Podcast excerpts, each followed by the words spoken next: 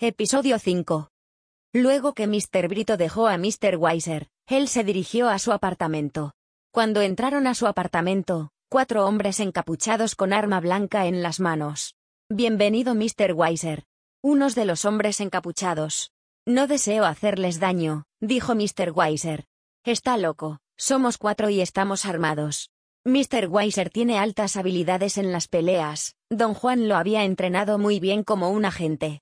Los cuatro hombres se encontraban en una distancia de dos metros aproximadamente. Mr. Weiser, él observó las posiciones de cada uno, y observó que sus niveles de pelea eran muy inferiores a las de él. Así que, describió por adelantado lo que iba a suceder. 1. Me arreglaré la manga de mi camisa y luego iniciará la pelea.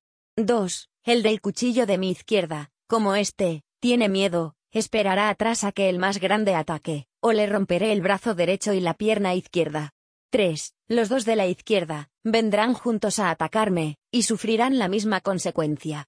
Sin dejar que él terminara el más grande intentó atacar, Weiser con dos movimientos lo esquivó, lo golpeó en la pierna, le rompió el brazo y lo dejó inconsciente. Con varias técnicas de jiu-jitsu y artes marciales modernas fue fácil para Mr. Weiser derivarlo a todos. ¿Quién lo envió? Preguntó Mr. Weiser a unos de los cuatro encapuchados mientras sujetaba un cuchillo en su cuello. Mr. Dognastrong. Vociferó espantado el encapuchado mientras los demás estaban inconscientes. Informarle lo sucedido aquí, no deseo pelear con él, pero si me sigue fastidiando lo pagará muy caro. Culminó Mr. Weiser. Mr. Weiser era un hombre de paz y tranquilidad, pero cuando se dedicaba a pelear era implacable, sin miedo no sentía el dolor, y lo peor podría realizar las mejores técnicas de combates tan solo con verla. Si Mr. Weiser fuera un asesino, sería el asesino perfecto. Pero tan solo es un matemático con capacidades especiales, con una mente altamente pronunciada, memoria autobiográfica y destrezas especiales, capaces de vivir en paz o en guerra.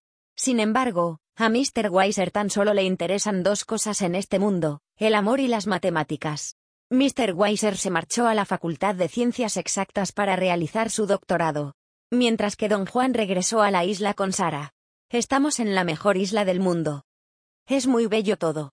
Mientras don Juan conducía, pensaba, si debía contarle a su hija, que Weiser era aquel niño, mientras que ella estaba observando las palmas reales que se encontraba en todas las avenidas.